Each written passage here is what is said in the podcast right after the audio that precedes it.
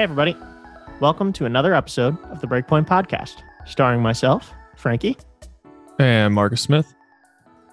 And on today's episode, we're going to be starting a new series that we hope you guys will enjoy. Uh, whether you're a new fan of the tour or you are an experienced, seasoned uh, tennis fan, which will be sort of player profiles. So we're going to be going through uh, probably 1 through 30, 1 through 20 of the ATP Tour, uh, and sort of just giving a background, whether it's playing style, a little bit about their personal life of all the members of the tour, just so that way you guys get a little bit more familiar with the various players that we have on tour.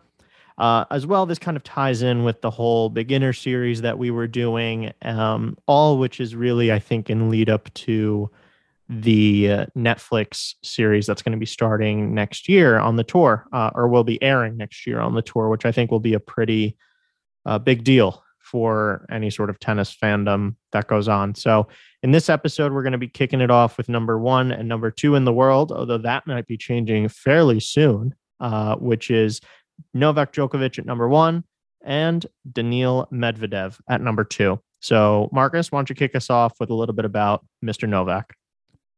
Yeah, quick note on that. Um, I just saw, I was just checking out the rankings. Medvedev is only about 400 points behind. So that could be changing extremely soon, which is why I think Djokovic is entering into these 500 events and trying to, um, well, you know what? Actually, doesn't really care about the vaccine. So whatever rules, whatever floats his boat. Anyways, Novak Djokovic, obviously, we all know him. He is one of the best of all time. Um, definitely in the top three of all time. That is for sure.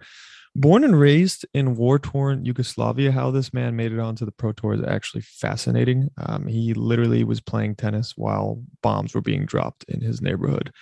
Continued to play uh, growing up as a kid, and then he was spotted by a legendary coach back in the day named Niki Pilic. Um, I've actually been to his academy in Germany before it went down in flames. Um, but uh, he went to the Niki Pilic Academy in Bavaria, Germany, which is a town basically right outside uh, north of Munich. He trained there in the juniors, and then uh, he was always one of those guys who was just so good at such a young age. He came out onto the pro tour scene in around 2005, 2006. Um, he won his first Masters 1000s in 2007, I believe, and then his first Grand Slam already in 2008. So he went uh, on a pretty high trajectory quickly 2009 and 10, he had some down years. It was kind of dominated by Federer and Nadal again. And then 2011, he went on his gluten free diet and just went absolutely ballistic and has essentially dominated men's tennis since. A quick player profile on him and how he plays. Uh, he's about six foot two, and he is one of the most balanced, fast, and flexible players that we have ever seen uh, in one package. Frank, he's got arguably the best backhand and return of all time his forehand has also improved tremendously since back in the day. It's become uh, a weapon in and of itself. And uh, his serve used to be a major liability to the point where he would lose a lot of matches because of his double faults and he would hitch. Frank, do you remember back in the day when he was, you know, doing the 36 uh, times ball bounce? Yeah, those were the the best Djokovic days. Uh, the other thing that I would point out about his childhood slash, uh, you know, start to the tour was he was also a really really fantastic skier, um, which is really attributable to the sort of balance and flexibility that I think separates Novak Djokovic from probably any other player on the tour. Is that from a very young age, this guy had like what he's about six two, six three. Um, but his flexibility is just off the charts. I mean, he's able to do full splits on the court like it's nothing, and he's always had that uh, no matter what. So, yeah, Novak, uh, when he came on the scene, was definitely very fiery, more so than Roger and Rafa were. Um, even though we think of Rafa as fiery, they it wasn't the same as as Djokovic. And sort of like Marcus alluded to, he his story is just simply unreal.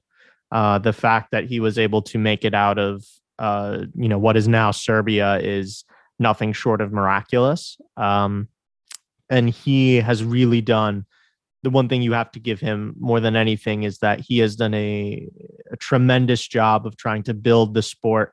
You know, not only in Serbia but in all of the former Yugoslavian countries, and um, you know that that I do give him a, a lot of credit for. Um, so yeah, I, I, I generally, I agree with everything that Marcus said. I think he is a complete freak of nature. Uh, he completely reshaped the mold of what we thought the ideal tennis player should be, like from a physical standpoint. I think, um, you know, maybe Del Potro was the player that the current next gen are, are sort of built on.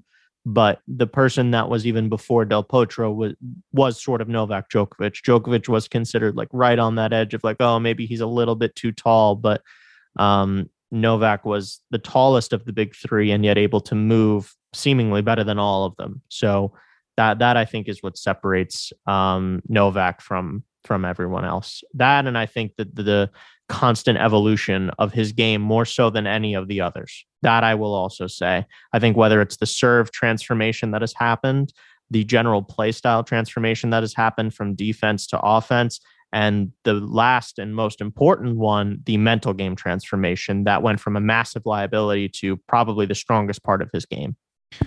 Yeah, and it would be tough not to mention his physical as well. So in two that, like I mentioned before, with the gluten free diet, and then uh, in 2010 he found out that he had, I guess, a gluten allergy, and that it was kind of uh, bringing him down, and he wasn't getting enough oxygen in his blood, and he went to this kind of crazy gluten free diet, and ever since he's been a physical beast. I mean, he's played in some of the most epic, you know, finals. Uh, what comes to mind is 2012 Australian Open final against Nadal, where he played over six hours and he's ripping his t-shirt off after that, and he looked like he could go another couple hours. It was insane. Uh, but yeah, I agree that his mental game has essentially he, he has weaponized his mental game. You've heard him talk in interviews about how he visualizes and about how he takes the crowd's negative energy towards him and he turns it into positive energy for himself it's something that all athletes and honestly all people can uh, can learn from this. And yeah it's you know he's had some hiccups along the way definitely. Um 2020 us open comes to mind. He um you know shot a ball into a line judge's throat so you know uh these things happen. Um but uh but yeah so F- frank let's let's move into number two here. We've had a you can talk about Djokovic all day long i think Daniil Medvedev is the current world number two. We spoke about him in the beginning, and we're going to get into him right now. He's also a fascinating story. Um, grew up in uh, in Russia, moved to France pretty early on to start training tennis, but was not really recognized by the Russian Tennis Federation. Take us through a little detail of that. Yeah, so Medvedev was very much not the golden child of the Russian Tennis Federation. That I think mantle belonged to two players. Number one, first and foremost, was Karen Khachanov, and number two being Andrei Rublev. Uh, Medvedev is very much considered like an afterthought. He had this super unorthodox and still does super unorthodox way of playing. Um, his backhand was actually considered a major liability in his early days of being a junior.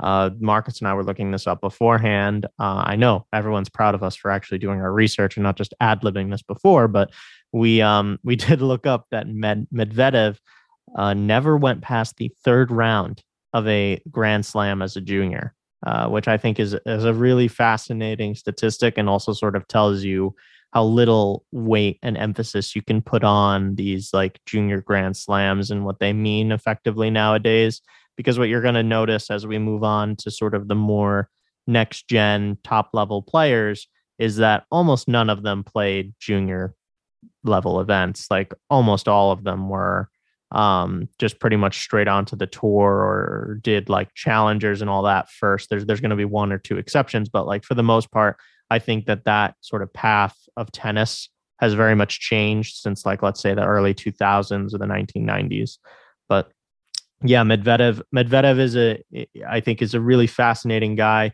He's also a really super, super intelligent dude. Like he's a really fantastic chess player. He um, enrolled at university to study physics and math. Um, and then I think he also does like business or like economics, something like that, at, um, as well. So he's a definite brainiac. He always says that he's sort of a brainiac, and he you know tries to bring in that sort of side of his personality into tennis which i think is really good for the game um, and uh, yeah I, I, think medvedev is is really the epitome of the phrase um, he's playing chess and everyone else is playing checkers. That's always the way that I've described Medvedev's game. Uh, and I think that that you can see that reflected in his background. Yeah, his his tennis IQ is absolutely off the charts. I mean, watching him is an absolute pleasure just from the tactical and strategic standpoint of where he's hitting balls and where he's making other opponents so uncomfortable. I've never watched a match, you know, uh, maybe albeit besides a clay match of his, but where he hasn't made the opponent look like really frustrated and uncomfortable out there. And I think that's something that also a lot of juniors can take away from is that you don't necessarily have to be so good yourself and hit winners all the time, but really just make the other person feel uncomfortable out there. And he is an absolute master of that. We've seen him do that. I mean, he made, you know, Novak Djokovic look like a amateur at the US Open, really. Uh, Djokovic was incredibly frustrated. He's had some really tough matches with Nadal. Nadal's the only one who seems to kind of manage well against him. Um, him and Zverev trade matches here and there, but yeah, he's he's a real character for tennis. He's funny. He does some outrageous things sometimes. Uh, does he go overboard sometimes? Yeah, but you know what? The sport needs that really. We absolutely need that because we were missing that fire for a long time. Sport needs it so badly. What Daniil brings to the tour is so so needed. He's so like eclectic and crazy on the court sometimes. Whether it's saying like I don't want to be here right now. And you see like Andre Rublev like laughing in the stands at him. Like it's just Daniil. Daniil has such an extroverted, hard on your sleeve personality in the best possible way that it is so so good for the tour because even somebody like my sister um, who doesn't like she likes tennis but she's not you know like like you and I are like glued to the TV she finds Medvedev to be absolutely hysterical. Just absolutely hysterical to watch on the court. And she wants to watch tennis just to watch him. And I think that that is like the essence of why the tour needs to promote Daniil Medvedev as much as possible because this is a guy that has the potential to really be a poster child for the tour and get a lot of clicks and eyes viewing uh, tennis. Yeah, he's a love or hate guy, but it's such a good thing because he's going to grab attention, right? Even, you know, my my girlfriend doesn't really watch tennis that much, but she knows exactly who he is and she's like, "Oh, every I don't really like him, but I love watching him play because it's such an attention grabbing person and with his antics, it's it's really uh, it's perfect for the sport. It's exactly what we needed. And a quick note on his playing style he has a very un- what we mean by unorthodox is that his strokes are not traditional whatsoever. They're a little bit clanky. He's got extremely long levers, so it, looks really awkward. He's also just for everyone's awareness, people who are generally over six foot three on a tennis court are considered slower. He has completely broken that uh, tradition. He is one of the fastest players on tour, and he's six foot six. It's we've never seen anything like it the one downside to his game is that he cannot play on a clay court for his life. He literally screams out during his clay court matches on the tour, I hate this and I hate this surface. So the clay court season is kind of out for him as far as slam contention, which is a shame. I would like to see him do better on clay. Maybe he will. I don't really see it. His style just kind of doesn't suit it. He is arguably the best hard court player in the world right now, and that is the strongest uh, surface. Yeah, I mean, he did literally say in regards to clay courts that quote, uh, why would I? Do I look like a dog? Why would I want to play on dirt or something like something like that's ridiculous. He's he's just a character. Um, and I think what what makes Daniil different when we say like he's entertaining and he's good for the game and love hate etc. What makes him different from somebody like Nick Kyrgios, for example, who is also that type of player that like very showmanship, eccentric, eccentric like all that stuff, is that Daniil Medvedev like is very competitive very competitive, wants to win at all costs. Whereas, like all other players that I can think of that have that sort of extroverted personality seem to be aloof sometimes when it comes to actually winning the match. Whereas Daniil is always very focused on winning the match, in my opinion. Like, even when Daniil is going aloof, he's going aloof to throw the other guy's momentum off to sort of reset the pressure dynamics that are going on within the match and that's why that's why I think Daniil is so special. yeah, he's very disciplined within his own game. Like someone like Ala Kyrgios or someone like that will generally have their extroverted personality also seen within their game with their trick shots and whatnot. Daniil is not that way. He's going to play his game straight up all the time. He doesn't really go for many crazy trick shots at all.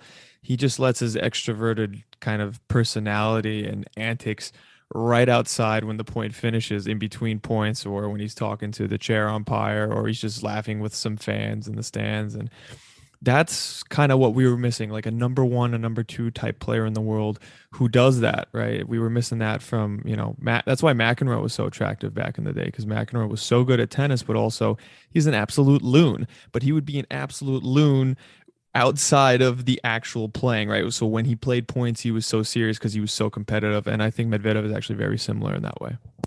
Yeah, I agree. I agree with that with that assessment. I think that mm, yeah, I mean just just Medvedev is a fantastic player. I'm so happy that he's on the tour. I'm so happy that he's doing well.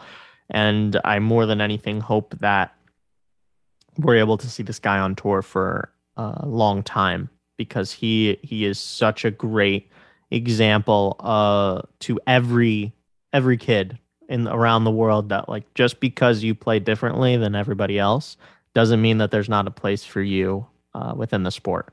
He's he's like a very perfect example of that, and and you're gonna hear about you know why uh, more reasons as to why we we believe that Medvedev is such a great example for particularly young coaches and anyone who's in a position of power within a tennis authority to to sort of examine Medvedev is is is a player that we're going to bring up. But yeah, the, the the last thing that I wanted us to talk about uh, on these two player profile wrap ups, uh, that's going to be a question regarding both of these guys, Marcus. When do you think? Because I don't believe it's a question of if; it's a, probably a question of when. When do you believe that Daniil Medvedev will take over Novak Djokovic's mantle as the number one player in the world?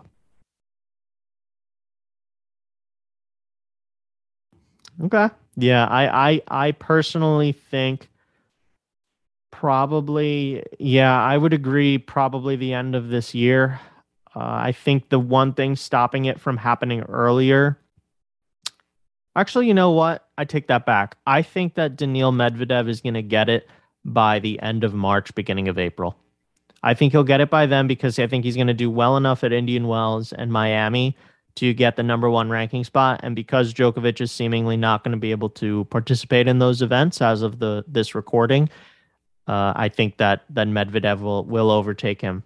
So yeah, I, I would say it's going to happen within the next month or two. That would be my opinion. I, the only reason that would stop me uh, from saying anytime like between then, what I just said, and the end of the year would be that I don't think Daniil's going to have much success on clay. And any event that Djokovic enters on clay, he's going to do fairly well at. Even if he doesn't win it, he's going to get to at least the semifinals, finals of.